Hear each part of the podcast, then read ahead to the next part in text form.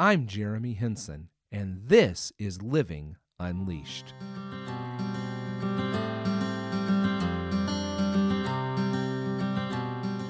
Welcome back. I am Jeremy, and this is episode 72 of the Living Unleashed podcast.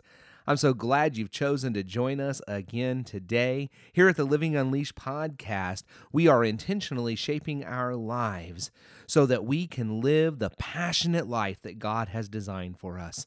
A life that is defined by hope, filled with joy, marked by peace, and walks in freedom.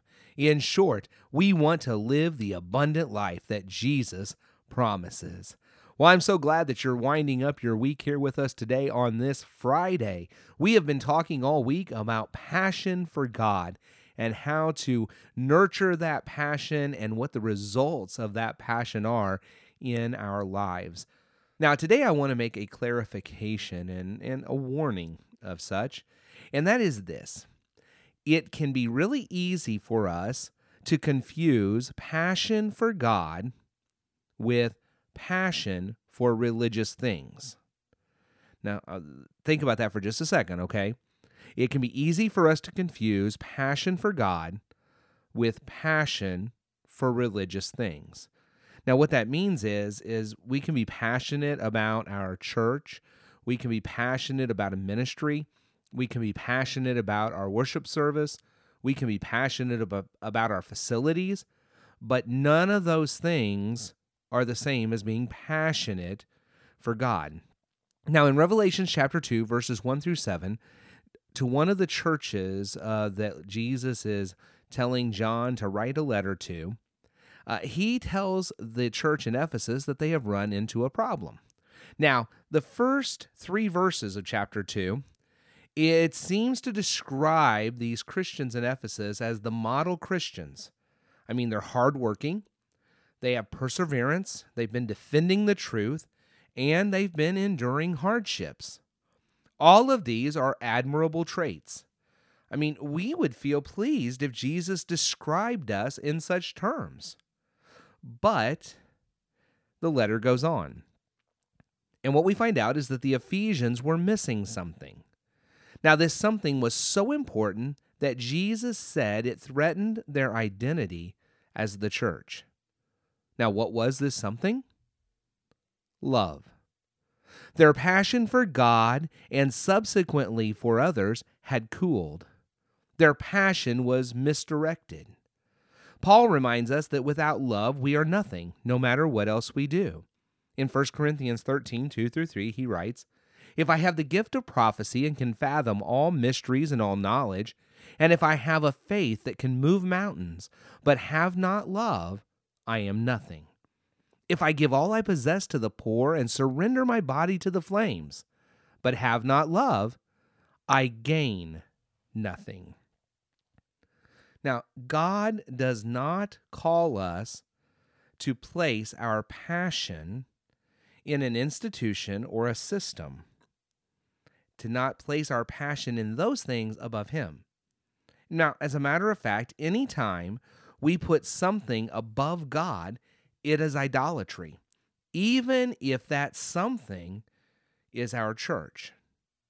When our passion is passed through God's heart first, when He's the focus of our passion, we will then have the proper passion for our systems or structures a passion that sees them as a means to change the world for Jesus.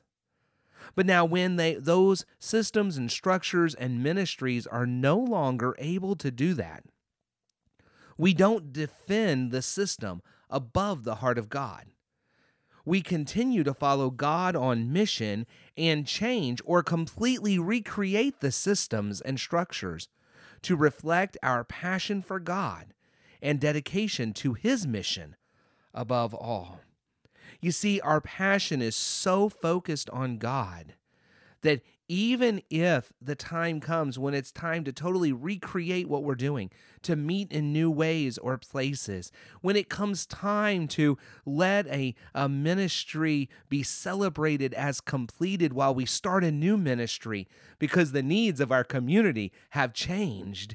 And so we want to minister to them in new ways and and ways that are relevant and vital to show them the unchanging nature of Jesus. But realizing and recognizing that how we show that changes with time.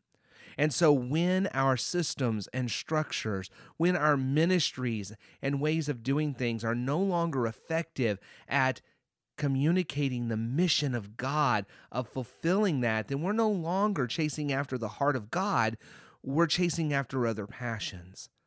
So that's why we have to keep our passion on God first. That's why we have to keep our eyes focused on Jesus, who is the author and perfecter of our faith. That is why we must pass all of our other passions through God's heart. And see, as we focus first on loving on God with all we are, He reshapes us. You see, when He is our number one priority, when He is the one thing we're about, then we can easily adjust on the other things. We don't have to hold to, to this or that. We can restructure, retool, recreate, start new, make changes, transform, because God is still God and He's the one we are focused on. We've talked a lot about passion for God this week. And as we wind up this week, my question is how have you redirected your passions? Where this week have you found places where your passions were misaligned, out of place? Are you more focused now on God?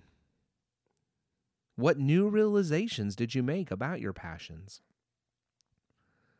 You see, as we redirect all of our passion to God, then He takes that passion and returns it in its proper form so that we can refocus on the things that God is wants us to focus on, that our heart will be where his heart is in mission. And we can transform the world because we're living for him. Oh, we got an exciting week planned next week. I hope you plan on joining us. I hope you have a wonderful weekend uh, here during this Christmas season. I hope that you are getting excited with anticipation of the coming of the Christ. And as you continue to just focus your attention on God this weekend and just turn all your passion towards Him, I hope and pray that you will keep on living unleashed. This is Jeremy, and I can't wait to see you on Monday as we continue the journey. Have a wonderful weekend.